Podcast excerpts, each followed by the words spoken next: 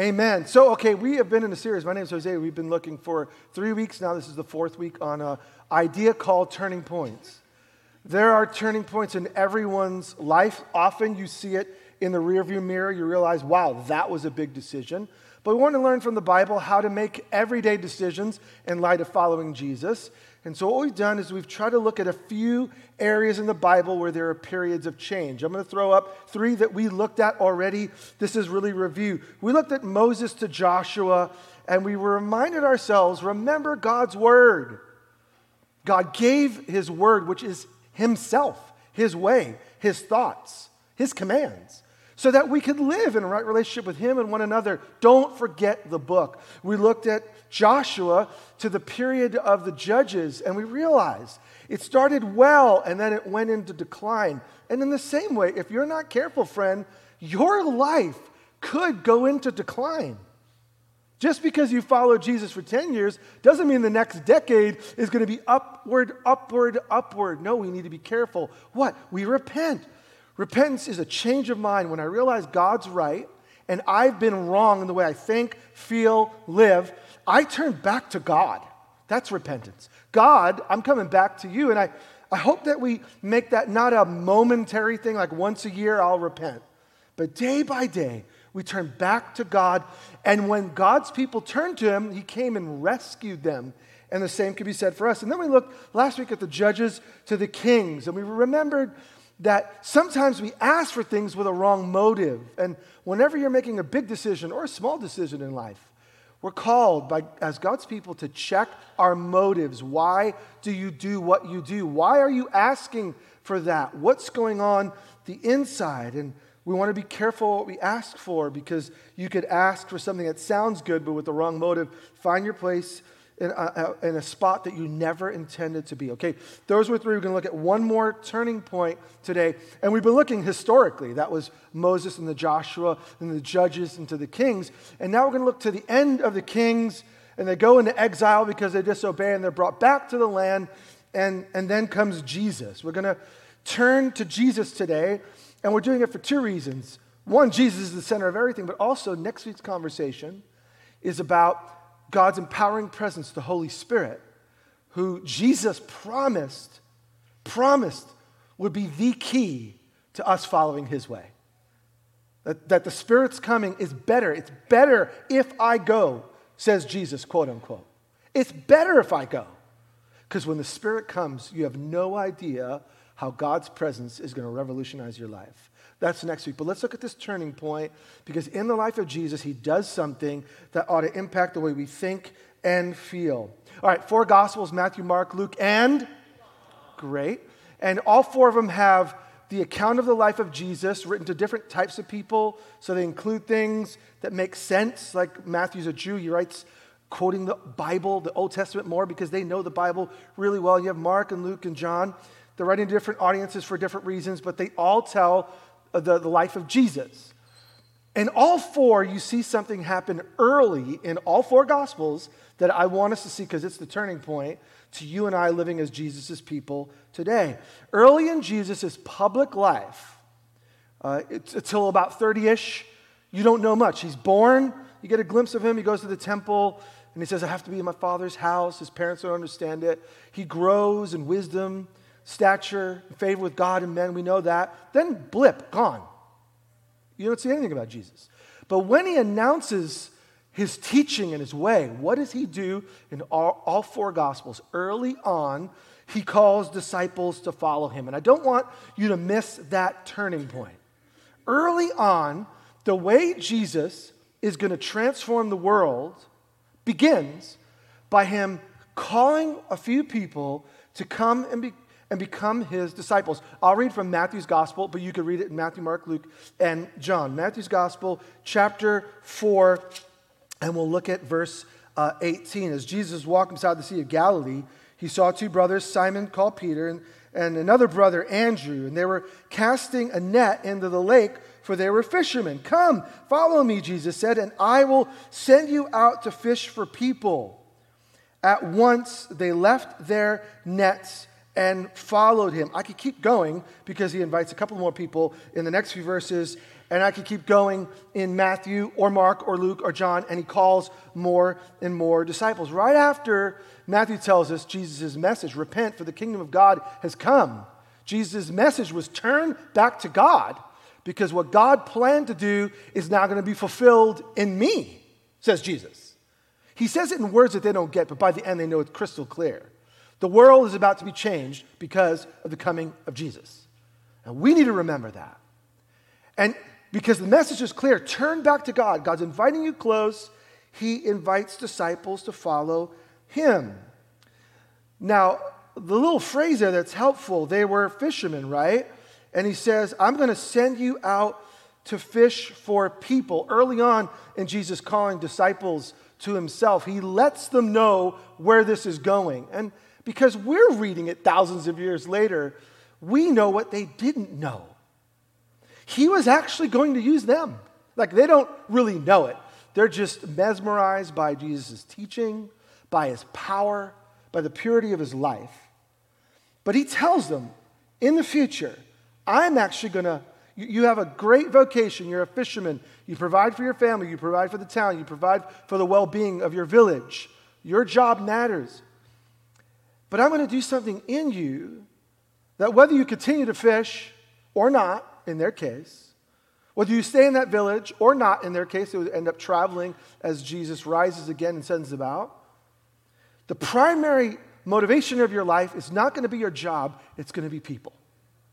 Your primary mission in life is going to be to share God's love with people. In whatever avenue you use, you're going from just you know, life, family, career, all those things that matter. They matter. They matter to God. They're valuable. Your primary thing is going to be in my name, you're going to love people. And so, what does he do? Again, this is all review if you know the Bible. He says, Come with me, and then he eats with them, and he sleeps by them, and he travels with them, and they listen to him teach, and he answers their questions, and they spend time with this master and often he pulls them away from the crowds and teaches them the truths that the crowds aren't ready to listen to yet. He corrects them. Sometimes they do things that are out of line with God's way, and he says, Whoa, come, come back. Hey, hey, these disciples were like healing in your name. Should we like, should we zap them?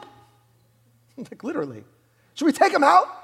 They're like unauthorized. Like, no, no, no, no, no, calm down. They're, like, they're not against me, they're for me. They're, like, they're doing my work. They, they don't always get it right, but they have the right person to go to. And so these disciples spent about three years with Jesus, Peter and Andrew and others. And uh, three things. This is super review. This is not the turning point yet. This is all a preview before you go to Trader Joe's and get your dark chocolate peanut butter, peanut butter cups. Uh, what three things we see about disciples that are super base, but they're important to understand today's turning point?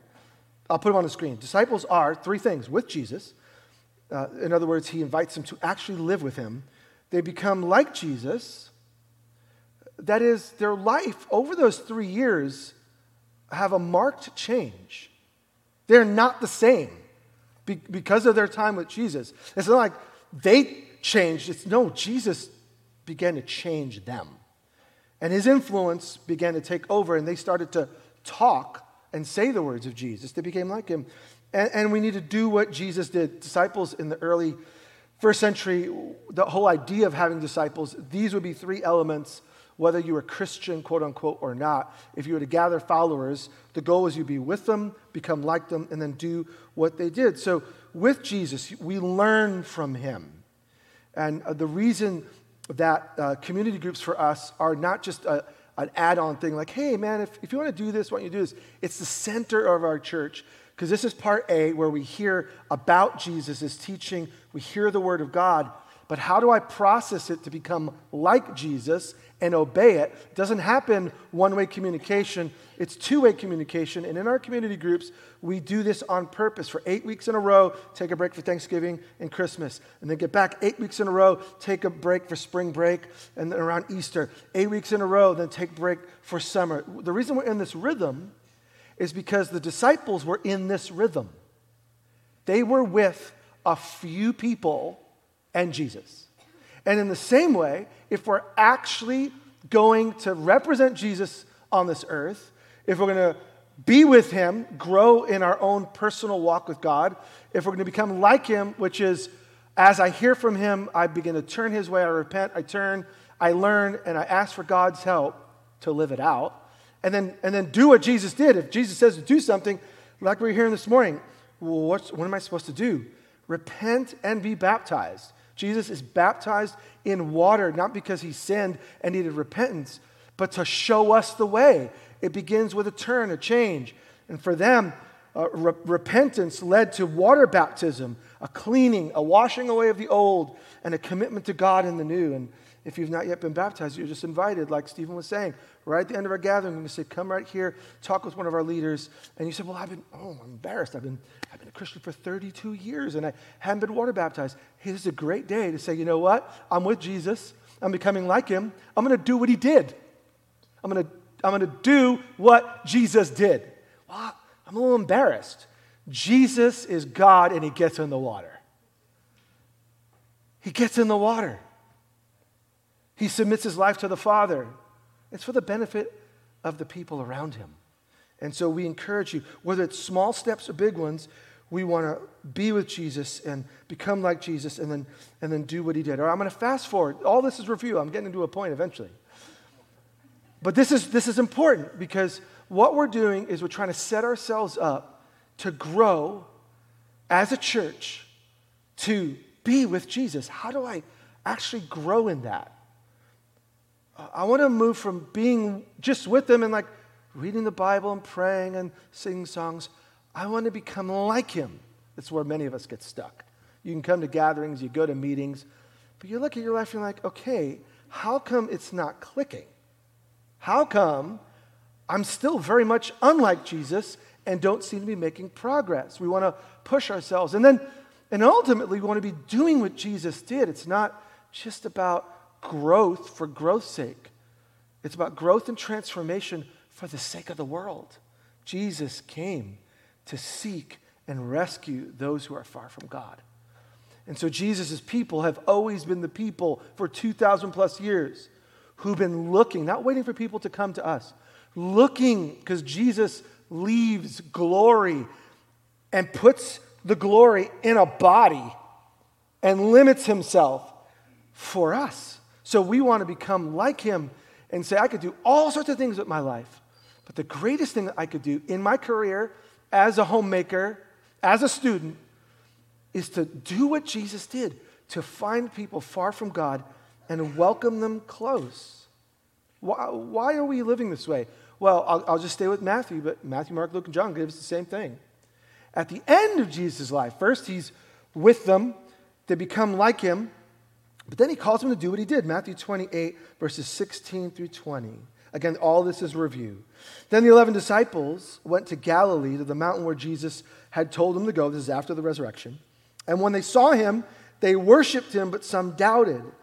And then Jesus came to them and said, All authority in heaven and on earth has been given to me. Therefore, go and make followers. Disciple is follower or apprentice.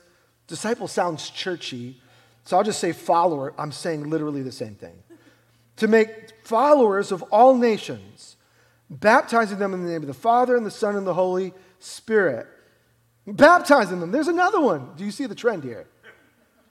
So the, the first marker of go is, and, and, and baptism does not rescue anyone from your past or your sin. No, it is the marker that you have been rescued. I put my faith in Jesus. And so baptizing them in the Father and Son and the Holy Spirit. But baptism is not the end. And teaching them to obey everything I've commanded you. And surely I'm with you always to the very end of the age. It's called the Great Commission or the great assignment for the church. And, and so this is bookends. Jesus has a mission, which is to seek, rescue those who are lost. And here's the crazy thing Jesus does not do it by himself. From the beginning, he grabs these ordinary people and says, Come be with me, learn from me, begin to think and talk and live like me. And then, even before he sends them out after the resurrection, you know if you've read the Gospels that while he's alive, he sends them out two by two and says, You just go do what I've been doing. You see someone sick, pray for them, they're going to be well. If someone's been oppressed by powers that are demonic, no problem, cast them out. Have you found yourself casting out demons this week? Has it, has it been a good demon casting out week for you? So we're like, What? Well, well, what Jesus was doing, that's what he told his followers to do. And oh, by the way, just say it in my name. Like, I've got the authority. You have no power apart from me. But in my name, when you represent me, I'm there and I'm with you. And so, so Jesus sends them out. Now, here's a nuanced difference that if you read the early Matthew and then you read the end of Matthew, that you may not pick up. While Jesus was alive, he limited himself to the geography of Jerusalem, Judea, Samaria. He was, he was in the, what we would call the Holy Land. He didn't really venture out. He never went out to Rome. He didn't go out to Ephesus. He, he contained himself. But now that he's risen and the work's been done, he says, Go to all nations, go everywhere. So Jesus himself did not travel to the ends of the earth, but now he says to his followers, Okay, we were here. Now let's get the movement all around the world. And church history has recorded that that's what's happened. So as a church, you're going to hear if this is your church family, this is where you call home, this is where you're growing, that a lot of our energy is, is beyond just our physical space. We care about Hillsboro and Beaverton and Banks and Forest Grove or wherever you're from. This matters, but this isn't the only space. Because making followers of Jesus everywhere, that's our space. And so we're involved in all of that. And the how is really clear, right? First, give them the message of good news and invite them to follow me. And so, what's the good news? God created us to be with Him. That's, why, that's how He made us. But it's our sin, our rebellion, that separates us from this holy and perfect God, right? And sin, you're not going to get rid of it by just trying harder or, or doing better or paying or, or, or volunteering. No. Sin can't be removed by trying to make up for past mistakes paying the price for sin, Jesus died and rose again. He did the heavy lifting. He paid our sin in full on the cross so that everyone who trusts in Him alone will have eternal life. What's eternal life? It means life with God now and life with God for forever. I just gave you the good news in less than two minutes. That's the good news. Now, that's news that needs to be received and acted on. So he told his followers, make disciples. Don't just give them the news, invite them in. And so you're invited. If you feel like you're far from God, you're invited. If you feel like you don't have all the questions answered, no problem. Here's my recommendation to people say, Well, I still have these questions. Start following Jesus with what you know and tell him, Hey, will you help me figure this out? Some people want all their questions answered. The problem with that is you'll never have all your questions answered. But if you act on what you know, he is the perfect one who died and rose again to make you alive to God. If you act on that and say, Jesus, I'm going to go with that, will you remove my sin, make me right? And, and, and I want to learn from you, show me, you know what? He's, he's going to do it. Uh, so that's the good news, but we need to act on it baptizing and then teaching and then sending. So, disciples, let's see if we remembered any of it. First, the first thing about disciples, they are what? With Jesus, okay? Some of you took a note. Some of you didn't. It's time to take a note. Disciples are with Jesus. Disciples become. Okay, good. Some of you wrote that down. The third one disciples do what Jesus did. We just mapped out in a few minutes. But what's, you say, I thought this was the turning point, not the biblical review series. What's the turning point? Write this down now. Any disciple to Jesus can be used in any way Jesus desires. This is the turning point in the Bible. And it's so easy to miss. Any disciple to Jesus can be used in any way that Jesus desires. If you read the first part of the Bible, what we call the Old Testament, the primary leaders in God's people, the prophets, the priests, the kings, were a small group of people. The prophets, God had to call you as a prophet. The priests and the kings, you had to be born into a family line. Like if your family heritage didn't trace back, you're not qualified to be the king, you're not qualified to be the priest. And of course, God used everyone in some way. But the primary leaders in the movement were a small group that was very limited by your pedigree, by your background, by your particular calling. But now, this is radical. Anyone can become a disciple. Like anyone can follow Jesus. And any disciple to Jesus can be used in any way that Jesus desires. And, and some of us know this to be true, but we need to relearn it in the real world. That means in their day, uh, Peter and Andrew are fishermen. James and John are fishermen. You have Simon, who's like a zealot, a political activist. You have Matthew, who's a tax collector. Jesus does not choose in their day, what would be the cream of the crop or the most qualified? Who would you want? You'd want the Sanhedrin, the 70 elders, the 70 leaders who are their political leaders and their spiritual leaders. You'd want the high priest on your team. You would pick the A squad, and Jesus picks the seemingly B, C, D squad. But he does this, hear me, not because he didn't have any clout or, or like, man, I can't find anyone good. He he does it to prove to the world any disciple to Jesus can do anything that Jesus wants. And this life lesson has to be reimagined in our day. And so, as his disciples, his, his followers, you do not need a title to be useful to Jesus. You do not need a huge pedigree of accomplishment and degrees in this, that, and the other. Hey, I have them. If it helps, great. If it gets your learning sharper, great. You don't need those things. What you need is to become an actual disciple. And if you are with Jesus and you, over time, become like Jesus, then you will do what Jesus is doing. And it's already happening in so many of your lives, but some you just don't see it because it's not wow. You're like, I'm doing some stuff, but let me, let me tell you, this is wow. A card written thoughtfully to say, thank you, is wow. That's doing what Jesus did. And we know beyond a shadow of a doubt, we know this is wow and it's not that expensive. Trader Joe's is actually quite reasonable. But, but, but any cup of cold water given in his name is done as unto Jesus. See, we have to take this apprenticeship, this followership, this walking with Jesus, and bring it into everyday life. And remember, we are now the people that God wants to use.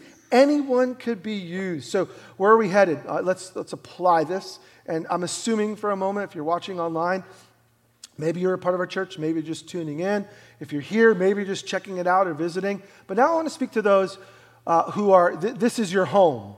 And as we move into the fall and we, and we start our series on the Holy Spirit, I'll tell you the end goal is that you're awakened that if you're with Jesus and becoming like Jesus, you will be empowered to do what Jesus does. That's the end.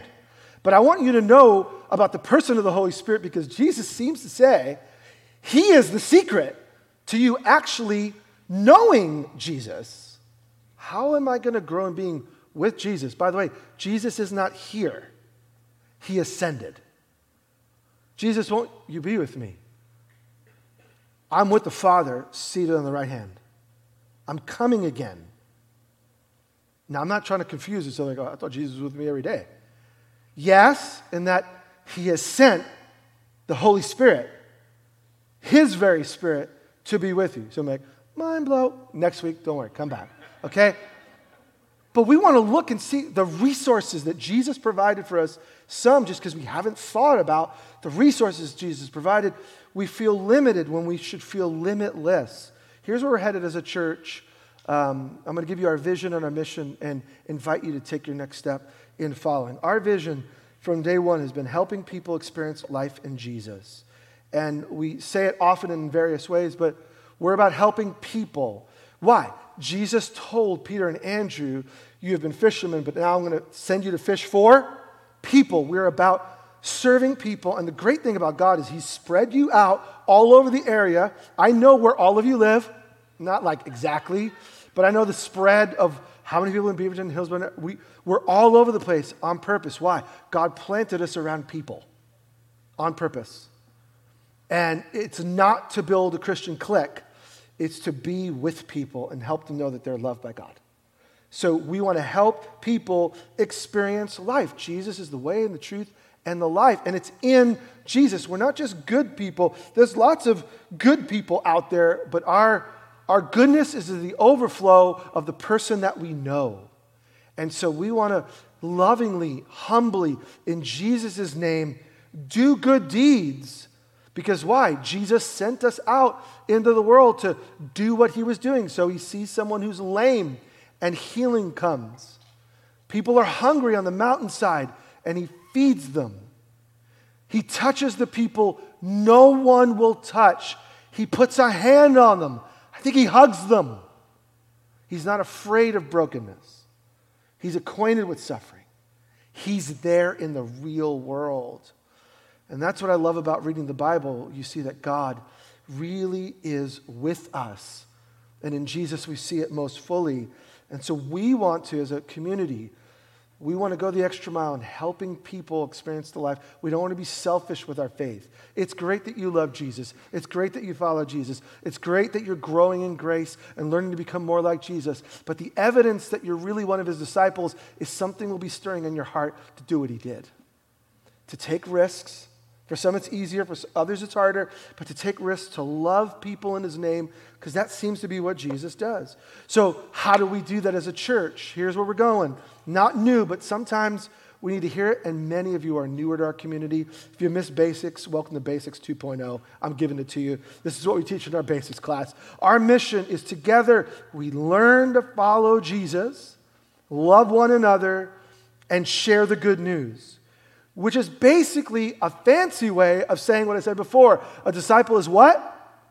With Jesus. A disciple becomes like Jesus, and a disciple does what Jesus did. So the operative word here is together.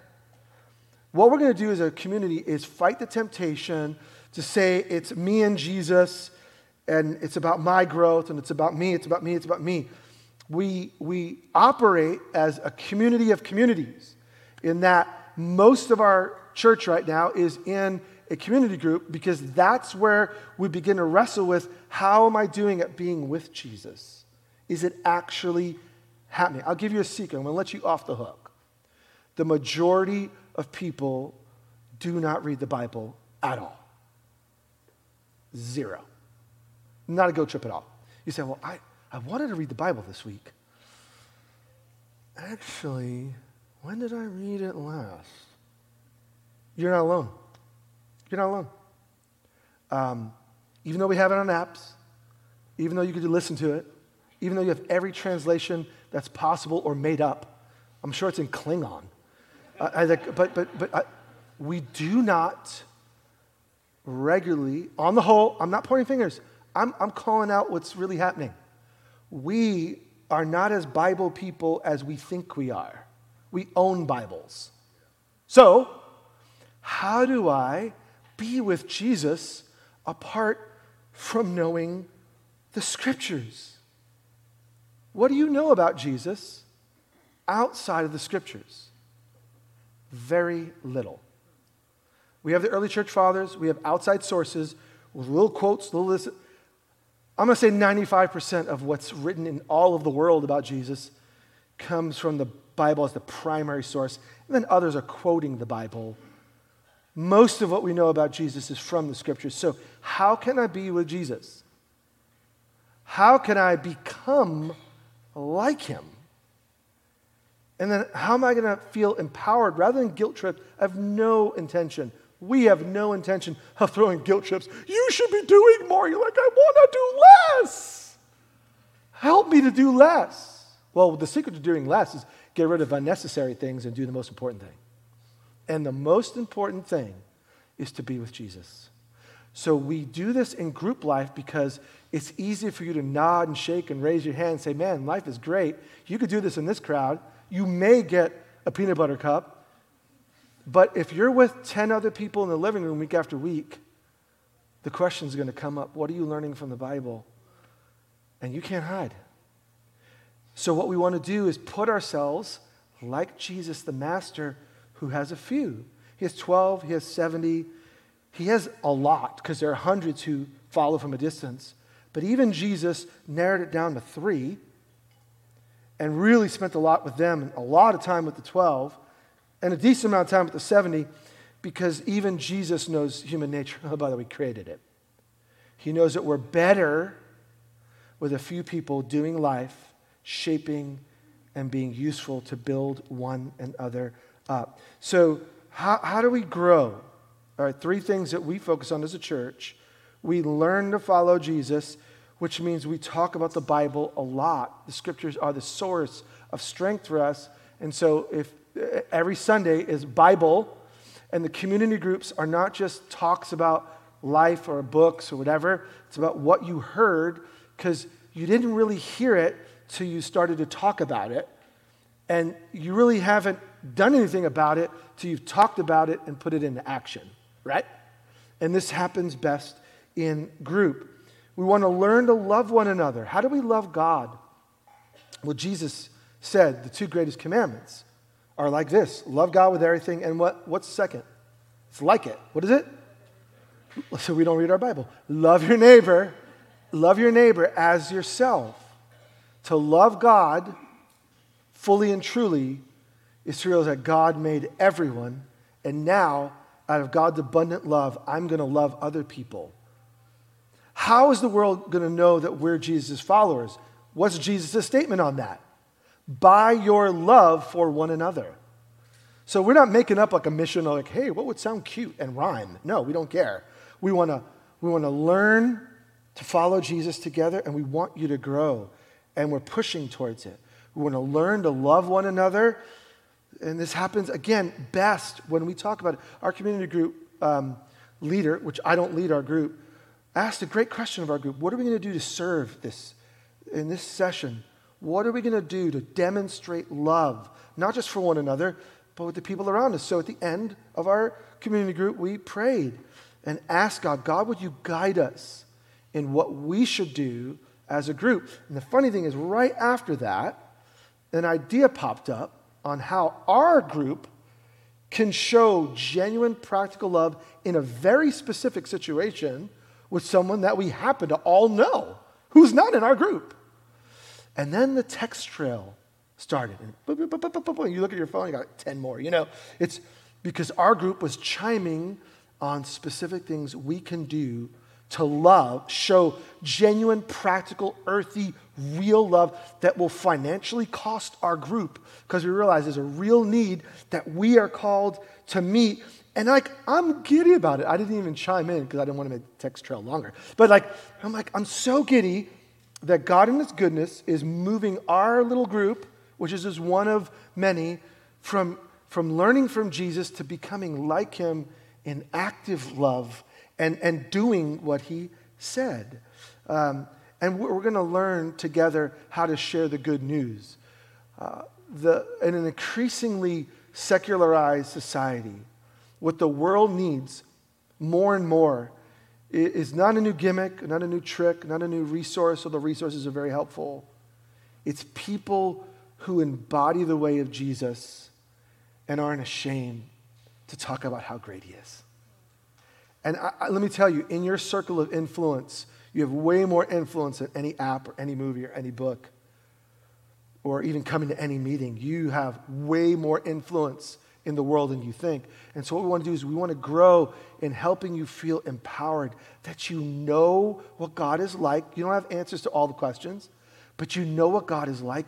You know how to share what God is doing in your life and soul. And most importantly, you know how to listen well. You've learned the art of listening to where people really are and stepping into their place where they really are and being with Jesus with them. And in God's goodness, He has a way of using your life and your lips to talk about how great He is. So, the most compelling reason for someone to say, I'm following Jesus because John's following Jesus. Like, why am I following Jesus? Because this guy is, and it seems to be revolutionizing his life. No, sorry, John, you're sitting like right in the middle. I had no, I had no choice. But I was going to say Karen, but then would, she would get mad. But um, but I did anyway. And we have avenues of doing this as a church. We do uh, the larger events. Good news today, we haven't done it during COVID. We do plan, by God's grace, to do it again at Hillsboro Stadium to shout to the whole city Jesus is alive and He's good and He's with you and for you. We do it in smaller settings like Alpha right now, where you can invite someone, one or two people, to ask and answer questions. The point is, uh, disciples are with Him, become like Him, and do what He does. And, and in different wording, we're saying the same thing as a church. Here's the point, and I'll repeat it again. Any disciple to Jesus can be used in any way that Jesus desires. This is the turning point. And I pray that for you, it's the, the turning point to this next chapter of your story. Wherever you are, that you'll, you'll move from being satisfied with just being with Jesus, which is beautiful and important. If we're not with Him, what are we going to share? If he's not changing us, what do we have valuable to input in anyone else's life? If it's just a show in our life, why would we invite anyone to follow him? But what happens when you grow in your times with Jesus? Not just you and Jesus, but in your groups together with Jesus, and in your one on ones with friends with Jesus, and in your conversations with Jesus people where you live and where you work. As that flourishes, the evidence that you're really growing in God's grace is your love for other people who are far from Him. Because that seems to be why Jesus came. And what we want to do is we want to take this next season of life and, and, and push each other towards that end. Does that make sense? So let me just let's start with the questions that are going to come up uh, this week, not the ones on your community group.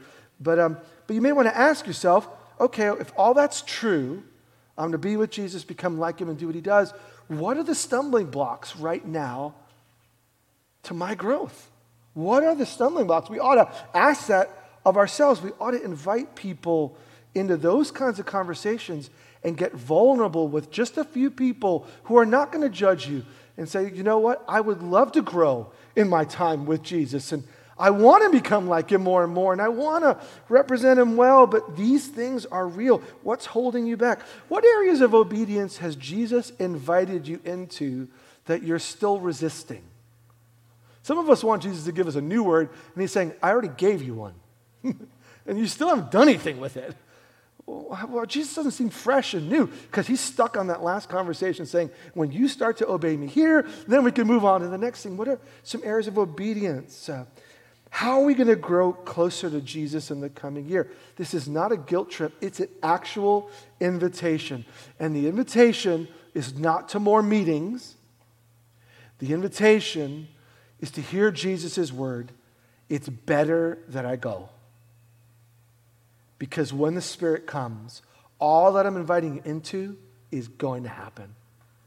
And so I'm, I'm earnestly, I believe we've been waiting for about a year and a half I've been praying and praying and praying to do this long conversation about how God's presence is real and here and, and what the Holy Spirit, who He promised, who's God Himself, is going to do in the life of a person, in the life of your community group, in the life of the church, in the life of the world. We want to spend time just opening the Bible and seeing what's for us so that we'll be with Him and become like Him and do what He said. So we're going to respond now, and um, we're going to respond in singing, which is appropriate. Because now that we've heard truth, now we can worship. And if, if, if there's something going on in your soul, here's the invitation. As we're singing the songs, you can, because enough people are singing and the music's loud enough, you can just sing up, sing up your prayer to God. If there's something that's been burdening you, you can release that to God. If there's a challenge that you need His help on, you can release that to God. We're going to invite each other to pray for one another. So if you need prayer for anything, there's going to be some friends at the back. We're going to invite you to give. Do you know Jesus talked more about money than heaven and hell combined? Jesus knew the secret to a stalled faith life, and a secret to the stalled faith life is hoarding and a, a lack of dependence on God and a love of money, which is the root of all sorts of evil things. Money's fantastic, but it's a terrible Savior. It's a terrible God. And, and so we're going to invite you to, to give to God. Most of us do it on uh, our app or online. There's uh, a bowl in the back where you could give if you like to give in, in person. But we're going to live generous lives, faithfully giving Why? Because we have to? No, because we get to. God gave it all. And He was saying, now I want my mission to go forward. And the way I'm going to fund my mission is through my people that I've been generous to. And we're going to invite you to baptism. So um, if you want prayer, go to the back. Just hear this one, be real clear. If you want to be baptized in water this morning, just go straight to the tank and one of our pastors will meet you there. Make sense? You guys are fantastic, by the way. And I look forward to the season of dynamic change, man. I think you're going to rapidly grow, not because of secret formula or curriculum, but time with Jesus, with other people that's intentional, is going to reshape your world. I believe it. So when you stand to your feet and let's just pray and transition to this time of singing and giving and prayer and baptism. If anyone is ready, we want to invite you to go there. Lord, thank you that you're stirring, you're moving. Uh, like you said earlier, it's in you. We live and move and have our very being. Now we want to respond with hearts, mouths, wallets, lives that are worship filled. God, because you've been generous to us, now we lay down everything and we want to pick up our cross and deny ourselves and follow you, King Jesus. So, Holy Spirit of God, the things that are pressing in each life, will you make them clear so every one of your servants, every one of your sons and daughters knows exactly what you're stirring them to do. Holy Spirit of God, I invite you to awaken their senses, their knower, to know what you're calling them to do next or to avoid. Thank you that you're so good, God, that you make this custom fit for everyone. And Lord, as we leave in a few minutes, we want to begin the work, continue the work that you're stirring us to do out in the world where you've placed us. We love you, King Jesus. And so we sing in your name.